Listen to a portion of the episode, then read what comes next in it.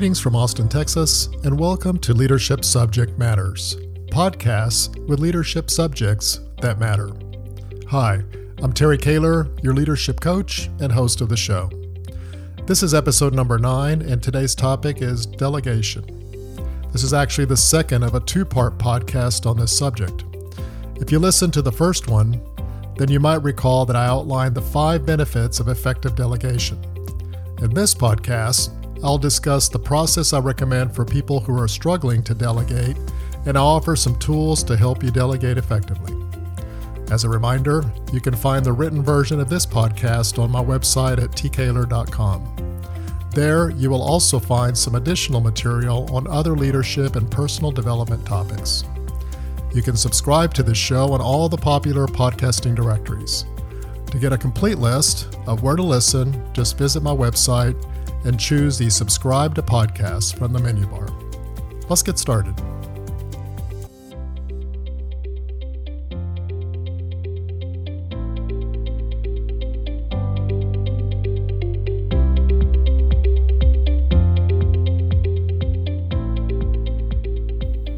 In part one, I discussed how one of my clients, Oscar, not his real name, of course, was overwhelmed, felt trapped, his work was piling up, and he'd reached a critical stage in his career.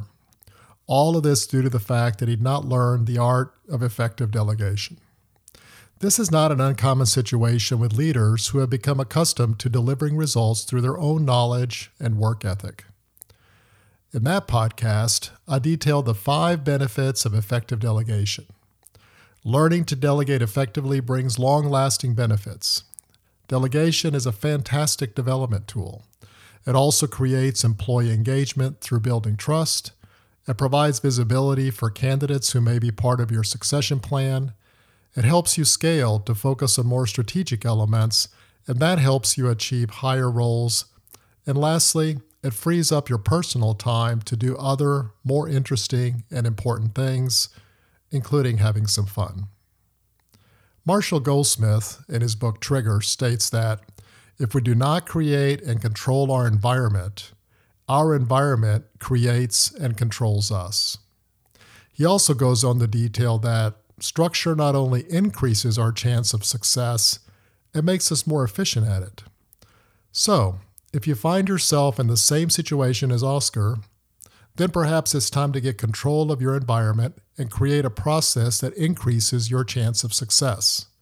And, as a result, makes you a more efficient leader. Over the years, I've created a three step process that can help you effectively delegate work to your team. To build effective delegation skills, you must determine what kind of work you're going to delegate, who you're going to delegate it to, and what process you're going to follow to make sure you delegate the work properly. Follow these steps, and you'll be well on your way to becoming a more effective leader. So, first, let's talk about what to delegate. The first step in the process is to evaluate and decide the work that you do and which parts you think you can delegate. This can vary greatly between the types of roles and between your position in the organization. The general rule is that leaders should delegate the more tactical, analytical work to their subordinates and focus on building relationships and on long term strategic thinking and problem solving. When you decide what applies to you, you can start out by making a list of those things you should be delegating. You may not be comfortable with delegating those items just yet, so don't limit your list to what you're comfortable delegating. Score each of these items across two dimensions. First, evaluate how much time this task consumes on a weekly or monthly basis. And just a tip, you can start out with something like low, medium, or high to simplify the task. Second, assess the impact this has on the business or some other element using the same low, medium, and high approach. You can then take this information and plot it on a 2 by 2 chart where one axis is the time or effort required to do the work, and the other is the impact it will have on the business or whatever criteria you use for the second axis. You may find that delegating tasks with high impact and relatively low amount of effort are a great place to start. and a good place to build your delegation confidence. You can then move to other quadrants as you build your delegation skills and methodologies. Second, identify who to delegate to. This step in the process requires you to stack rank your people based on their readiness to take your job. Place the most qualified person at the top, the least at the bottom. Now divide that group into quartiles. The top quartile should contain those individuals you're considering as potential backfills. You might consider giving these individuals the most complex and time consuming tasks. The second quartile should receive the next level of tasks, and so on. Create a playbook based on this approach. The next time you get a new action item, identify the effort and impact, and then assign it according to your playbook. Number three, learn how to delegate. This is probably the hardest part of delegating work to your team.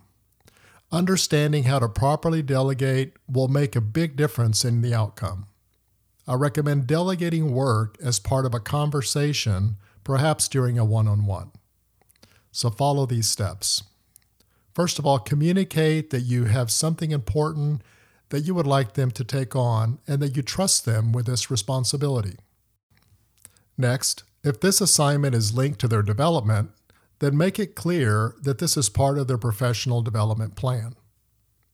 Next, define the task, the deliverables, the deadline, and provide some background on why the project is important.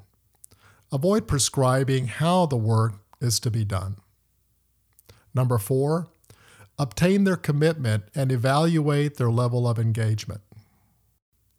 If you feel that this is a problem for them, then it's best to stop at this point, investigate, and define how the project should move forward with a higher level of commitment. Next, without being prescriptive, discuss options on how they might approach the task. Facilitate the conversation by asking for their preliminary thoughts. Be aware that some people need time to reflect first before they can formulate a point of view. If so, just ask if they would like to schedule some time tomorrow or the next day to discuss their approach. Ask them what resources they need to complete the task. Sometimes they may ask you for additional headcount or additional time. Agree on a follow up plan and how updates will be provided.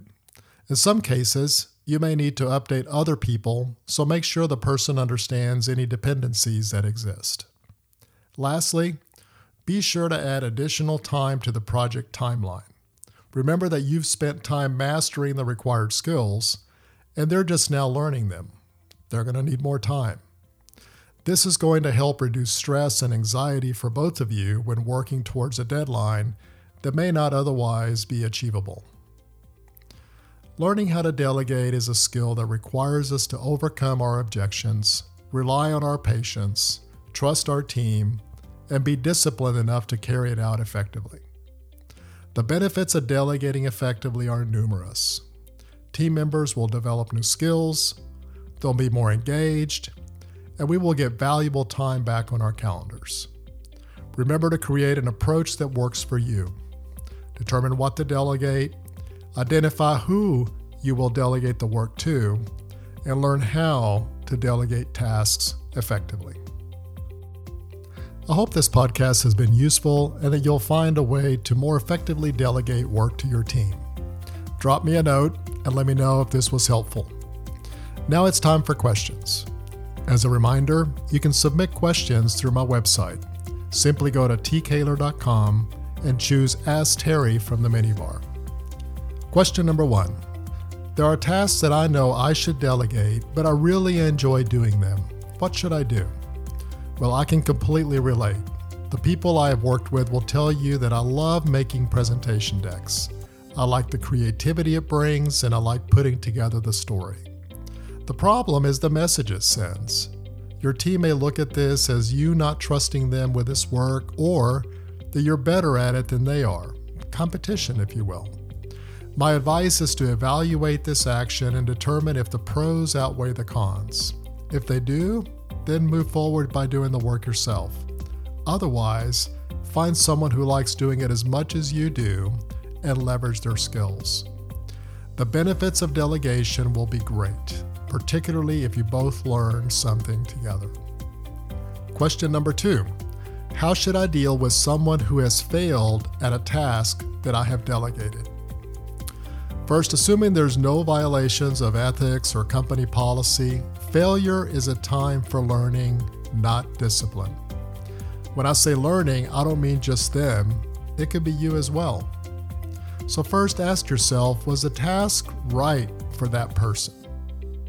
Second, ask yourself did I lay out clear expectations and directions for the task?